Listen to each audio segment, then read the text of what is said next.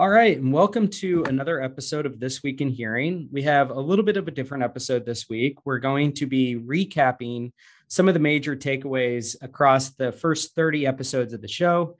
Um, wanted to first shout out uh, Audeara for supplying these headphones to each of us. I mean, I know yours are currently charging, um, but these are great headphones that allow you to tailor the sound to your hearing profile so that if you have a bit of a hearing loss, uh, the digital sound that comes through your computer, your TV, whichever device it's logged into, um, it will match up to your hearing profile. So thanks, Audeara. Um, okay, to get started here, I thought that maybe we go back to the start.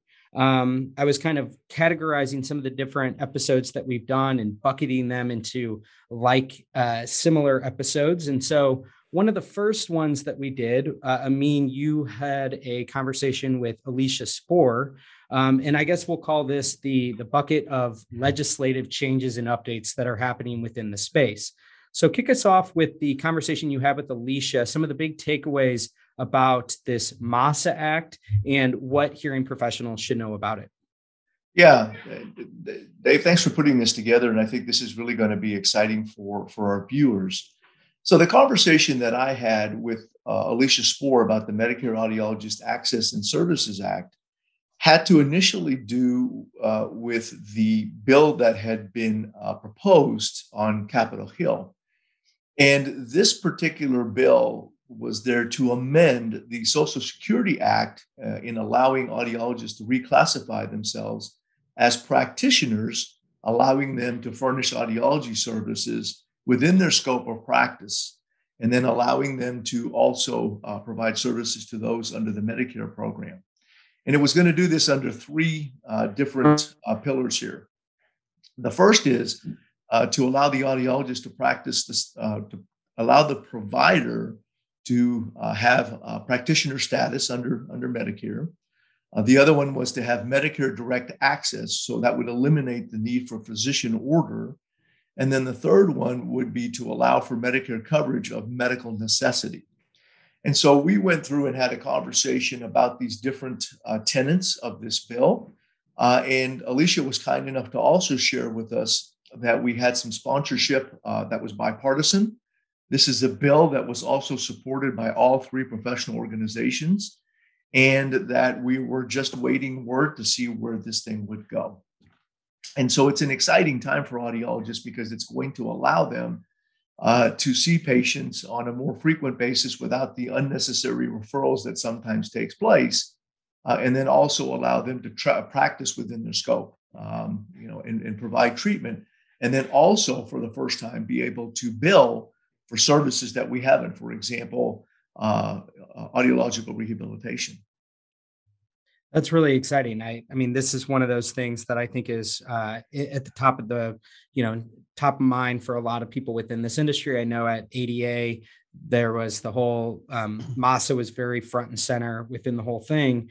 How does that compare, or how does it coincide with what's going on with the uh, audiology and speech language pathology interstate compact? I know you had that conversation. That was, I think, your second episode with Susan Adams and Tracy Ambrose. So, can you speak to that? How do these two things coincide? Um, just w- w- what should we know about this? Yeah, so the interstate compact is not necessarily only Medicare uh, appropriate. What it's going to do is it's going to allow you to have one license to practice in different states. So the best example that that uh, the um, the presenters gave was your driver's license is an interstate compact. So I'm in the state of Texas. And when I drive into Oklahoma, my Texas license allows me to do that. But then what happens is, is as, soon as I cross the border, I no longer follow Texas statutes. I now follow Oklahoma statutes. And the same thing will happen eventually because it's still a work in progress. We're not quite there yet. Uh, there's only 15, I believe, at this point, states that have ratified the um, interstate compact, and there's several others that are having conversations.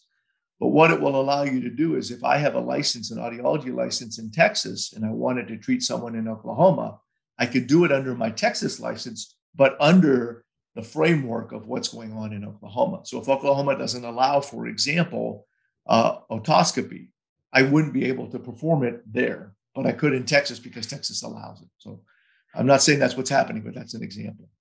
Do you remember how many? Because uh, when I listened back to that, I couldn't remember how many it was, but it was like 15 states they've got on board. And at what point um, does it become something where it goes federal? I mean, is it does it have to get to all 50 states, or is it a certain amount basically pushes it into that direction where it's like a license?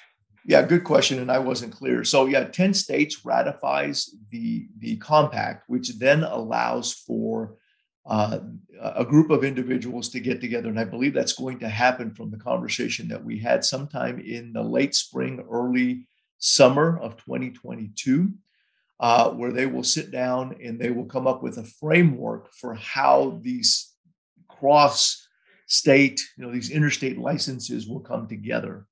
Um, but it takes 10 states in order for that act to, to happen.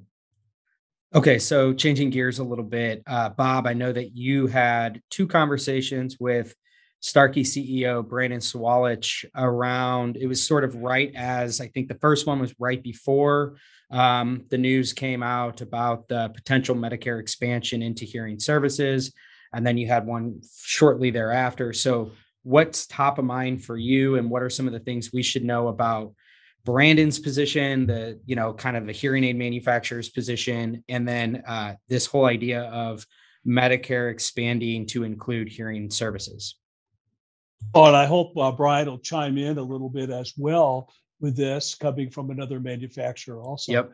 Uh, first, I I uh, I thought it was uh, very nice of uh, of of Brian to come to come once and then a week later come back again and then in the middle of the second one some guy comes into my my area here to to uh, blow out my sprinkler system so we had to make a big modification but other than that um, i was amazed by the uh, by the uh, by the number of individuals that were all involved in this whole otc thing uh, the first time i heard about it was from uh, an old friend tom tedeschi who who did some work for us as well in the last few few weeks. Um, but but Tom sent me some of these proposed regulations uh, two three years ago, and I looked through them and they they seemed semi reasonable, but knowing that there would be a lot more discussion. I was also impressed with how involved HIA was in the whole process, how how uh, they had interacted with all three of the associations to find out where they were in those areas. So uh, now, and the other thing that I thought was was interesting about the the discussion with Brian uh, with uh, Brandon was the idea that uh, manufacturers are interested in what it's going to do for their for patients and for the people that work with their products uh, that allow their products to be beneficial to to the group. And uh, we also talked about the fact that there's a lot of players that are entering into the OTC market, and all the new players are out there. But uh, I think I remember saying, well, most of the manufacturers would have to be asleep at the switch not to have something ready to go. And my impression was that that things were pretty much ready to go whenever the whenever the uh, the the comment period is over and uh, and we begin to start working with the OTC products. Uh, on the Medicare side, uh, nobody seemed to really know what was going on with that. Uh, it looked to me like uh, it's so early in the process that that uh, number one, it may or may not make it. Number two, if it does make it, then there's got to be a whole bunch of regulations that have to go through it. So it's going to be a while before it will actually become something that we're doing in the clinic. Um, I think probably the thing that's the the premier thing for audiology is what what uh, Amin was talking about a moment ago with the MAASA Act. That will just change the whole concept of how we practice. I mean, I remember trying to figure out how I was going to get paid for cerumen management. Right. And if that's part of my scope, that's going to be fabulous.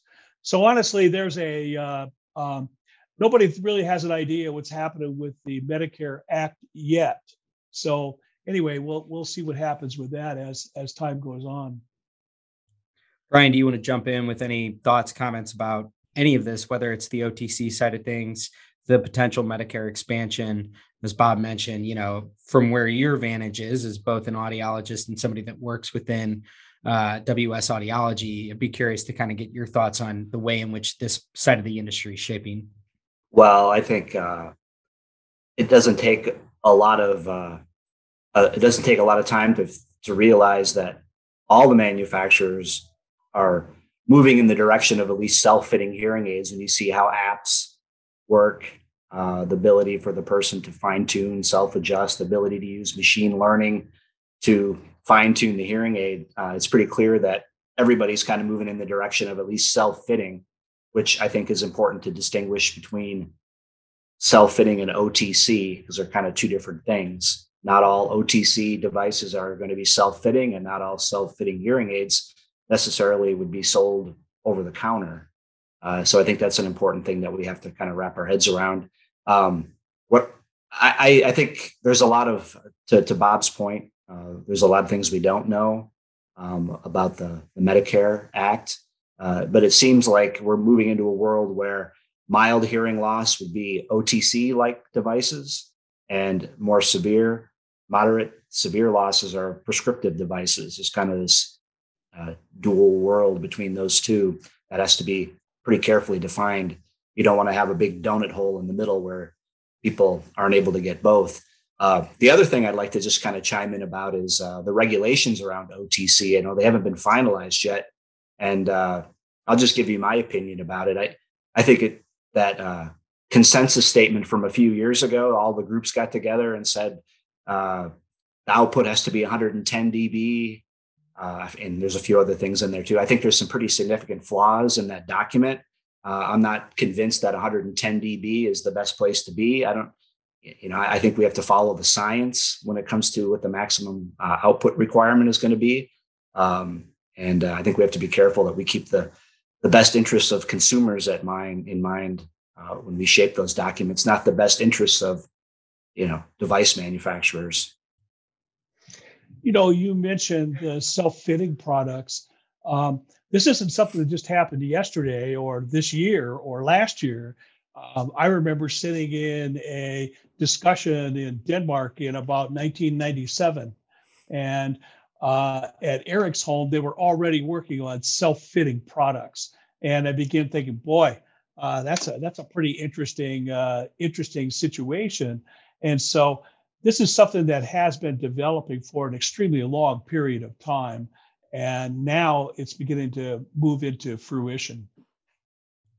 I thought that the you know the first place my mind goes when we talk about the self-fitting side of things you know in regards to these episodes that we've done uh, my mind goes to the converse the, the two-part conversation you had Amin with steve claridge and geoff cooling sort of around this theme of the changing consumer expectations um, and again, you know, when you're thinking about self-fitting, uh, and and to Brian's point, you know, I do the the biggest point of contention I've heard around the proposed OTC legislation seems to be the decibel threshold. And so if that's the thing that really gets challenged the most and that comes down, you're likely going to be looking at a scenario where you will have the the OTC self-fit category will very much be tailored uh, to the mild to moderate losses and then you know up above into the more severe levels of hearing loss will be the professional um, prescription hearing aids.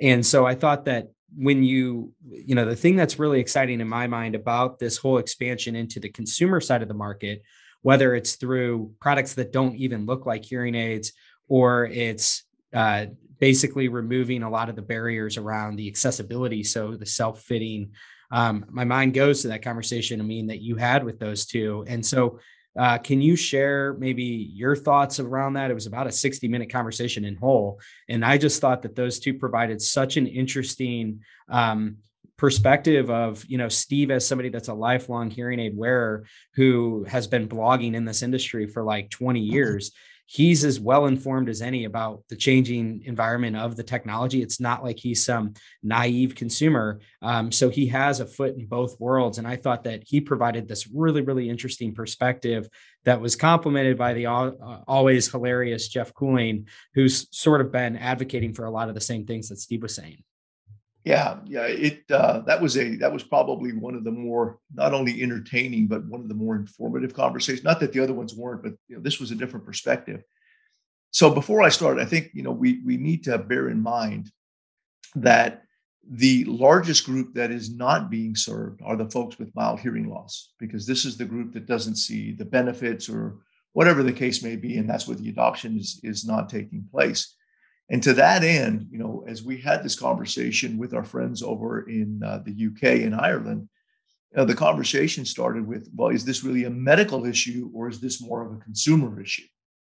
And so we kind of had that dialogue. And for mild cases, you know, it, it tended to be more of a consumer issue because they're able to hear in certain situations, but not in others. And because of that, you know, is it like picking up a set of readers so that you can read the menu at the restaurant versus doing something else? Then the conversation went into, well, you know, how's the technology? Is the technology really improved from a traditional standpoint? And both of these gentlemen said head over heels. The technology today is bar none better than it ever has been.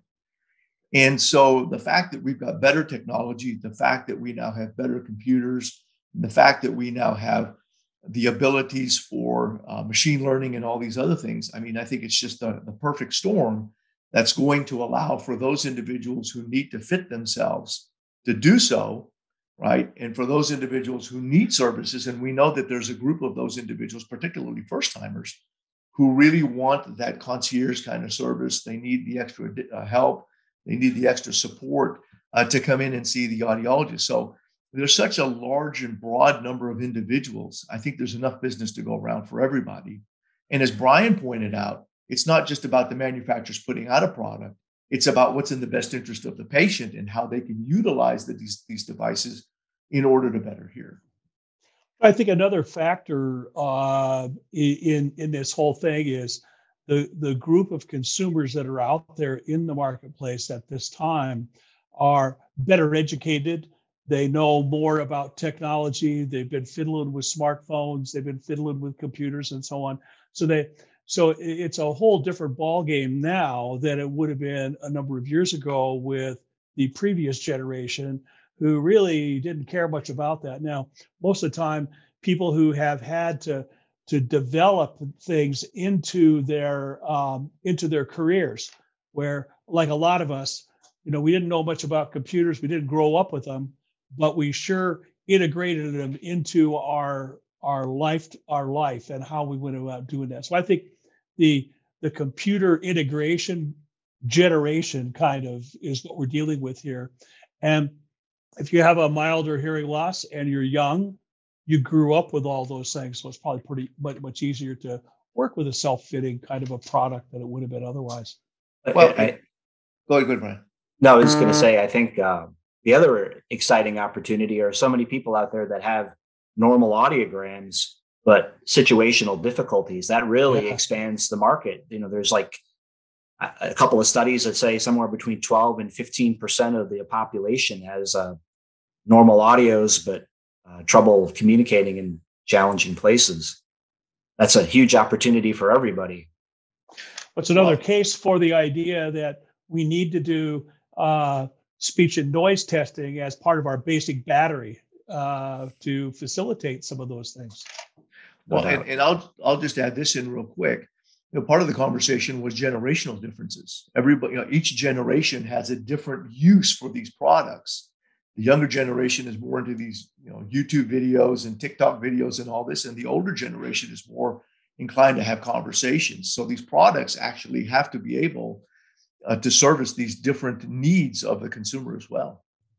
Yeah, I think um, this now really ties into the conversation that I had with uh, James Fielding and Andy Bellavia, where we were breaking down the Qualcomm 2021 State of Sound report. And I just want to rattle off a few more of these statistics because they tie in directly to what Geoff and Steve were saying, which is, um, you know, first of all, the consumer expectations are changing. So in this Qualcomm report, more than 60% of consumers cited hearing enhancement and sound personalization as key drivers to their next true TWS earbuds or headphone purchase. And then you couple that with the fact that if you look at these consumer demands year over year, they keep rising. And this is, I think, the theme is that like it really is sort of like a rising tide that's lifting all ships because the expectation keeps going up and up. So now everybody wants active noise cancellation. HD audio as being another one of these premium features. And so what's exciting is the table stakes for a lot of these products are just becoming that that you have to have some level of hearing augmentation baked into it. We literally just saw this with the announcement of Mimi, which I know that I mean you did a conversation with the uh, the chief research officer over there um, about they that that technology being baked into uh, Skullcandy headphones. So we're we're really like in this period right now. What what's exciting is that you have sub one hundred dollar uh, headphones and earbuds that are going to have hearing augmentation baked into it. And I think that again, when we look at this, like from the highest level up, and we see these different pockets of people with hearing loss, the people in the mild or the hidden hearing loss end of things what's dramatically changing right now is that they're now all the devices that they're buying to stream podcasts and YouTube and TikTok and all these different things that they're doing throughout their life. It's having this secondary feature be baked in that's hearing augmentation. And so I think that one of the most exciting things that's happening right now is that millions upon millions of people are going to be exposed to some level of hearing augmentation for the first time almost unknowingly. They're going to be buying these things and it will be a secondary feature that oh by the way you have this baked into it. And that starts to get people thinking a little bit about wow i can now i i can hear the fidelity in my music so much better than before. Or if it has sort of like the Nuheara ability to do both where it's augmenting your digital sound but then it's also serving as that amplifier in the in the in the natural world too you're hearing the birds chirp again. And and it's just I think it's getting the wheels going in people's heads where they're starting to realize, you know, maybe that that's a more effective way to institute widespread change is let people to come on their own terms with this rather than say you need to go and see an audiologist and get fit with hearing aids i think if you can give them a taste of this early on that's really really encouraging because they're going to be the ones that ultimately have to get past the seven to 10 year gap that we hear about where they recognize, shoot, I have some sort of hearing difficulty, but they don't take any action. Why is that?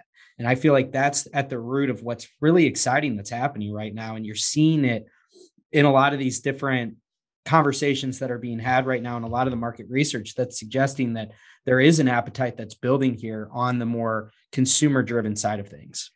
And, and, and to add your point real quick, Dave, it's not just headsets because mm-hmm. the Mimi has an SDK or an integration that fits into your TVs and fits into all these other things. Exactly. So you can optimize sound through these different environments based on your hearing preferences, whether it's hearing loss or whether it's just you want some sort of um, you know some sort of emphasis on on sound.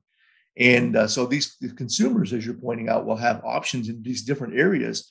And I know Brian's going to talk about the audiologist role here in just a minute, but I think as audiologists, we're going to have to expand outside of the, the, the traditional device into some of these other areas, whatever those may be, in order to give folks a taste of what this is going to look like. Yeah, you know, the the the you brought up a point, Dave, about the fact that people have decided not to do anything. You know, uh, Sarah Sydlowski had a beautiful uh, piece, short but sweet little piece about our biggest competitor as clinicians is the the do nothing patient that has decided we're going to do nothing. Apathy. And the apathy kind of well yeah i mean i got a little hearing loss but no big deal. The kinds of things you were referring to with all the additions into many of these products should reduce that do nothing group uh, maybe uh, substantially.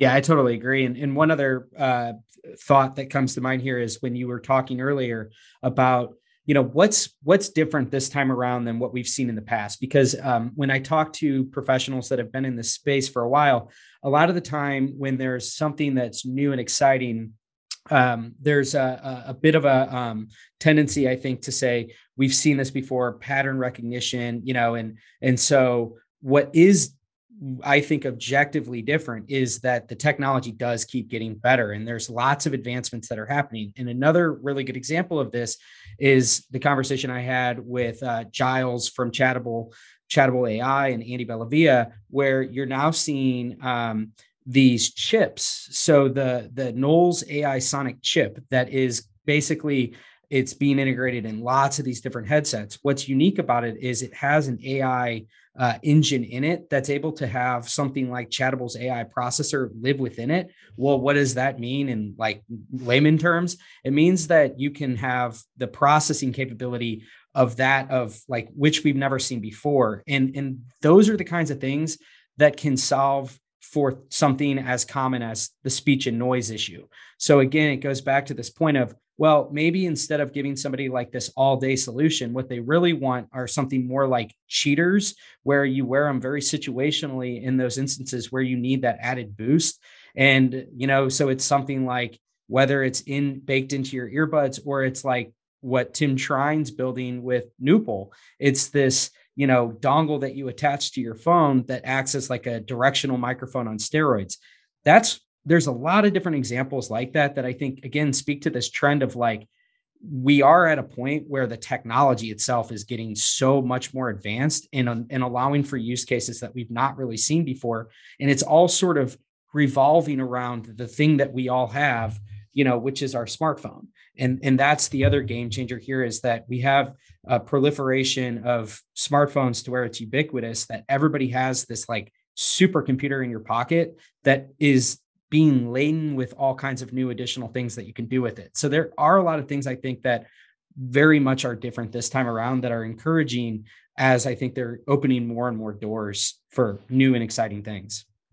This is actually circling kind of back to the beginning of where we discussed the MAASA group, where um, we're going to need to amplify our service levels and minimize more of the product levels uh, and we may have some of the capabilities to do that based on some of the changes in the atmosphere that's out there in the community. Totally agree. Um, a few others that I thought were really interesting. Um, you know, I think that Brian, some of these conversations that you had, uh, whether it's the one that you had with Lori Zitelli, I thought was fascinating. The one with Lindsay Jorgensen, um, George Cire, I think I'm saying his last name correctly, about the implantable hearing devices. Um, any and all of those, what stands out in your mind um, from some of these different conversations? Well, I guess my my aim was to try to uh, bring a fresh perspective, maybe a new perspective to clinicians out there around some of the things that have changed over the last decade or so. Uh, I, I, guess when it came to the conversation with George uh, uh, Cochlear, he had a great article in the hearing review, I think earlier this summer, that showed kind of uh, who's a candidate for implantable. You know, we've been talking so far about one end of the spectrum, people that have yeah. normal hearing and mild hearing loss. But it's amazing to me how many people out there really struggle with their hearing aids that are in the severe profound that really would benefit from some type of an implantable solution. And what's kind of astounding to me is how many clinicians routinely don't screen for cochlear implant candidacy and uh, so that's why I wanted to have George and uh, a conversation with him to kind of raise awareness. And I know Cochlear, and maybe the other companies have done this as well, but they kind of they, have built an entire network around uh, raising awareness on cochlear implants, which I think is really important. Um, the other the conversation I had with Nick at Johns Hopkins, I think. Um, yeah, that was great. what I well, and what I love about all the work that they've done there over the last decade plus is that, and it's obvious to all of us that uh, hearing loss impacts communication. Well, they, help us connect the dots with their research to show that it's much more than just helping somebody communicate. I mean, that's great that we're able to help somebody when we fit them with hearing aids or an implant or whatever, but uh, this connection between untreated hearing loss and depression and cognitive decline and healthcare expenditures. Uh, that's such an important set of data and I think uh, you know we we talked about Medicare uh, and some of this changing legislation. Well, that I don't think that would happen without this data that they've collected at Johns Hopkins and other places. Really important. So that's that's mainly why I wanted Nick on the call because he's one of the guys behind all that. Absolutely. I mean, that whole everything that's going on with the Achieve trial, I feel is in uh it's sort of similar to MAASA, where it's just like it can be so transformational um you know, kind of like to the industry writ large. And so I always am keen on understanding what's going on at Johns Hopkins because they they're really trying to influence it at the policy level. And I think that's really exciting is to think mm-hmm. about this elevation of the audiologist in the healthcare ecosystem you know, going all the way down to the level of like, why isn't it that every single time you go and you see a physician, you get your hearing tested in the same fashion that you get your blood blood pressure taken? I just find that to be crazy that that's not something that's that's done and it's standardized, but the Achieve trial is really setting out to make a case for why that should be. Right. And then I think what Lori Zitelli and Catherine Palmer and that group have done um, by essentially taking that message to the streets. I mean, they've actually implemented, and they have for a long time now, and gotten into all these other parts, other departments within their medical system, where they they um, you know give away or dispense uh, non-custom amplifiers for conversations that patients have with their doctor, with nurses. Uh, I think that's. I wish everybody did that. I, I give them so much credit for uh, you know, just pounding the pavement and getting that, uh, putting those programs together. Yeah, couldn't agree more. Um, so changing it up a bit, um, you know, I know that another theme that's really interesting that I uh, have been thinking about, Bob, is you know some of the you know we've talked about some of the technology innovation, but I found that conversation that you had with Dan Quall of Fuel and Jim Cothy, uh, who's the head of sales for Whisper, that episode around the whole changing landscape of the business model really really interesting too so that one really dove into subscription and leasing models but as somebody that has been a private practitioner for years um, what what's your thoughts on that as as to kind of the innovation that's happening on the business model side of things well i i think the uh, i mean i know colleagues that found the leasing component to be essential during the covid period where they felt like they were really um, that really assisted their practice. But you know, the leasing thing, as as most of us know, had you know was around in the '60s and for first part of the '70s, and then kind of went away. And it went away simply because, you know, if you release the product, it's exactly the same as the product that you had before. So, but now we have, and and, and of course, also the culture was quite different. We always the, that group wanted to buy everything rather than to than not necessarily to own it or to actually own it rather than not necessarily um, uh, uh, have it have it uh, just on a rental basis. So the uh, uh, but I think the um, the leasing component this is just the beginning of that because um, and Brian may want to chime in here a little bit too, but I think the idea of manufacturers as we move away from the mild to moderate level be, be having the capability for patients to lease products and then have uh, the new generation just uploaded into their current products. That's that's a that's a fascinating kind of an idea. Um, and then so i think the leasing is likely here to stay. It's a matter of how you integrate that into your system. And while we're talking about leasing, we might as well talk about some unbundling things, which has been around for a long time as well. But what happens when somebody purchases something from somewhere else and all you have is a bundled pricing system?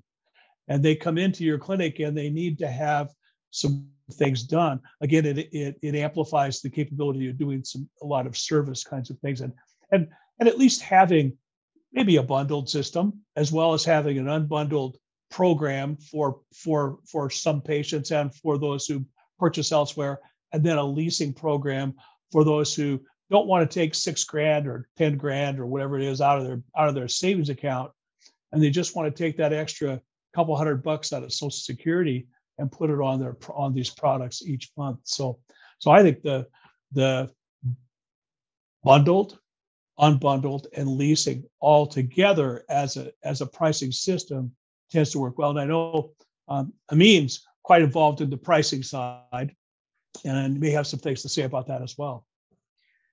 No, I, I, think you're absolutely right. And I mean, you know, if you go back to this this leasing thing where you know you're upgrading on a consistent basis, I mean, think of generationally. You know, these these these younger generations, that's what they're used to. 100%. You, you know, I've got, uh, I've got a brother-in-law, you know, he's on a leasing program. And as soon as the next iPhone comes up, they trade it in, they get the new one and they keep going. So I think it's, it's the culture that we're starting to develop through other technologies that's going to transfer uh, or permeate into what we're doing here. Uh, I think it's an exciting time uh, for audiology.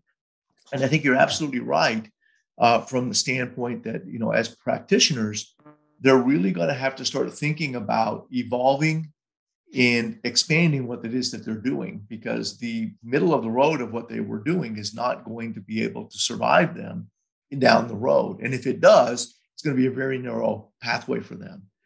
And so, you know, the idea of all of the things that we've been talking about and, kind of the, the impetus behind our, our webcast is to help these individuals now start to look at these different iterations that are there. You know, as Brian pointed out, maybe you don't only work with hearing aids, maybe you look at some of these other avenues, for example, cochlear implants or bone anchored or, or whatever the case may be. And then you also look at subscription models because that's what the uh, public, or that's what the consumers want in your various areas. So, um, you know, I think it's an exciting time for audiologists. Uh, they're going to have to be nimble on their toes, and they're going to have to do some homework to figure out what works for them. But you know, again, there's enough business to go around for everybody, and I think um, I think it's uh, it's going to be interesting to see how it plays out. Couldn't agree more. I'm looking forward to the next wave of uh, episodes because I think just to your point there, I think something that I personally really want to tackle and, and dive into more are some of these like additional services that you can lean into and, and ways to to really specialize as a provider. Because I continue to feel like there's so much opportunity um, you know that that sort of falls outside of the current scope. And it's and the scope is sort of i think in the midst of, of being transformed in in exciting ways um, so the the last few episodes that I wanted to talk about here that we've done that I thought were really interesting um, were the ones that you did, uh, Amin, with Mimi, and then also with um, Amptify. And so I think these are two, again, just totally different digital solutions um, that open the door to, I think, another really interesting route, which is, you know, the the expansion of the services, but also a more, um, I think, a, a, a more comprehensive ecosystem of healthcare with the, you know, sort of your again your phone or some of these digital services all being tethered together in such a way where it's you know for the individual it's not just about hearing loss it's part of a broader ecosystem of things that are going on whether it be a combination of apps that you're using um, or different forms in which you know digital therapeutics like what Amptify is building toward um, the conversation i have with Elaine Wright definitely ties into this too. So curious to kind of get your thoughts on some of your takeaways from that one. Yeah no absolutely. So we'll start with mimi. You know mimi again you know is is is a um, they have a hearing profile that you can take and then from that it will optimize if you will right? Basically spectrally enhance uh, whether it's your smartphone or whether it's a, um, uh, a device like a TV or whatever, based on, on, on your hearing needs or maybe even your environmental needs. And so, as you're talking about ecosystems, you know, what a great way to enhance your abilities to hear speech and noise in, in different environments and all that. And I think the other thing about Mimi that was really, really cool is that they actually collect data to, uh, and they call it the World Hearing Index, to see where sounds are louder versus softer based on some normative reference. And you know, if you go, for example, to Canada, which was which was um, one of the more quieter places, versus if you go down to a third world country where there's a lot more transportation and those kinds of things where it's louder, uh, you get a sense of where folks are having some more issues, where there may be some opportunities for occupational health kinds of, of, of things and so forth and so on. And then, you know, going over to Amptify, Amptify is basically gamified audiological rehabilitation. And Nancy Tye-Murray, who's been around for a very, very long time, kind of started this with Clear. Uh, Chris Cardinal came on from the digital world, and, and they've now uh, repositioned themselves from Clear into Amptify. And their whole goal is to allow practitioners to engage with, with um, uh, uh, patients to engage with providers in so that they then become the coaches for these individuals using that Noom uh, model where you're consistently helping these individuals achieve goals. And I think goal setting uh, is one of these things that we need to talk about as well more as a community, because it's what allowed people to lose weight, uh, quit smoking, and all these other things. And I think it will allow individuals to wear their hearing aids more so their communication skills could, enhance, could be enhanced. So again, there's so many opportunities here. You just have to find the ones that work for you. But you know, if I was an audiologist coming in right now, I'd be very excited because I got all these opportunities and I've just got to pick the bag that works best for for what I'm able to do, given where my consumers are and where they need to go. The thing that's always been so sad about the oral rehabilitative treatment side is that there's never been a way for for us to actually uh, um, monetize that at all in a practice. We've always had to, you know, monetize it somewhere else and then do it or whatever. Now we're finally seeing people uh, such as Nancy Tye-Murray and uh, Dusty Jessen and some of those that are beginning to figure out ways in which this can be monetized so we can actually provide good rehabilitative treatment to our patients. And then if we end up with the mass so we can actually bill for it as well. So there's all kinds of things. And, and as Amin says, uh, it's an exciting time, I think, to be an audiologist. So many things that, that, that we have to change, but the change is also opportunity as well. Couldn't agree more. This has been great. I really enjoyed kind of summarizing some of the big takeaways um, as we wrap here. I know for some of you, this has been sort of the first foray into podcasting and doing these. What's your experience been like? I mean, are you enjoying this? Is are you uh, finding it to be something that you know once you get the ball rolling a little bit, it, it just gets kind of like riding a bike where it gets easier over time? Um, just curious to hear about your experience so far as three people that yeah. are kind of in the midst of, of doing this for the first time it's all about making it up as you go along. Yeah. You learn something new every time you do it. Yeah, that's so true. I found that i did a little less stuttering over time. And uh, you know b- before we quit I, I might just one of the things that just happened and i and i and i'm not really sure how they found me but this this nano technology uh, a Forgot about that one. A piece. Well, it's just a piece that that that came to me, and uh, and and for those of you who haven't seen this, you'll want to pull that one out because this is the future of treatment for hearing and possibly tinnitus and some of these other things, because they have a way now to deliver treatments through the tympanic membrane and even through the round window.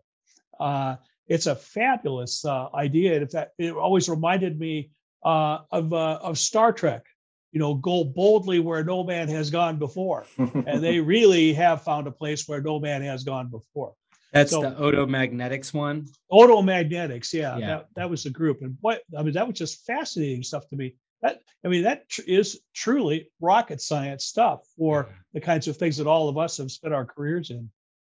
Totally. Have you interviewed them, Bob? Did you interview them? Yeah, I did, and uh, uh, it was uh, uh, it, it's a it's a project that came out of the University of Maryland, and had and they now have a place uh, a research uh, component in India as well as uh, they've just started one in Europe, and of course they can get by with trying a few things in those places that we don't allow them to do here. So it'd be interesting to see how all of that suffice, uh, all that goes over the next couple of years, and maybe do them again and see what happens. Yeah, it's been interesting. That's what I think. So I, I was going to say that's what I think is the coolest part of this whole thing is yeah. people start coming to us now. Sorry, I mean.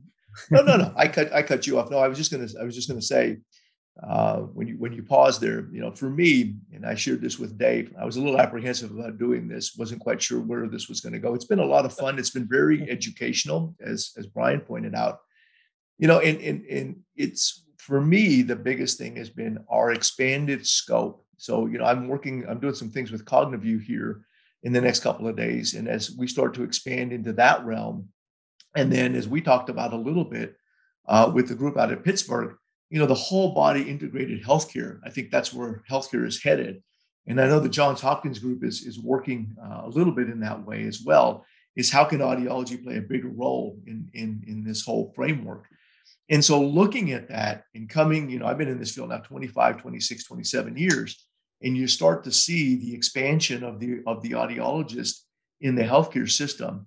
Uh, one, it's delightful, and number two, you know, it it also brings up some some things that we need to consider from both an educational standpoint, from a training standpoint, and then also from a licensure and legislative standpoint as to, you know, do what do we need to expand in order to better ourselves and I think uh, you know there's there's lots of things to learn, and as, as, we're learning as we go, we're you know we're kind of building this as we fly. Uh, but it's really really cool, and and I think our viewers will start to see some of these opportunities. Um, and and again, they have you know it's wide open as to what you can do. You just have to find the things that work for you. Yeah. Yeah. Go ahead, Brian. No, I, I mean I can't agree more with what Amin just said. Um, you know, there's things are moving very rapidly, it seems like, uh, for the profession, which is a good thing. Yeah. I mean, I, I think that, you know, whenever you go and you start a, a new kind of content project, one of the fears is, am I going to run out of things to talk about? And I feel like the answer is very definitively no in this instance. There's so much that's happening. It keeps it keeps happening at a faster pace it feels like and i totally agree with you i mean that's my favorite part about this is like for my own personal education understanding what new opportunities are starting to emerge and becoming more educated about those different opportunities and, and just having a finger on a pulse of like okay this whole we've now it's now well understood that there's obviously some sort of link between cognitive decline and hearing loss. So what are we going to do about it? And then boom, you have a company like Cognivue that kind of comes out of left field and everything they're doing is an absolutely fascinating take that might truly help elevate the audiologist in a significant way. I have a conversation that I'm doing on my podcast here shortly with uh, Jill Davis, who's implemented into her private practice. And one of the most exciting parts about it, her referrals of physicians has gone through the roof.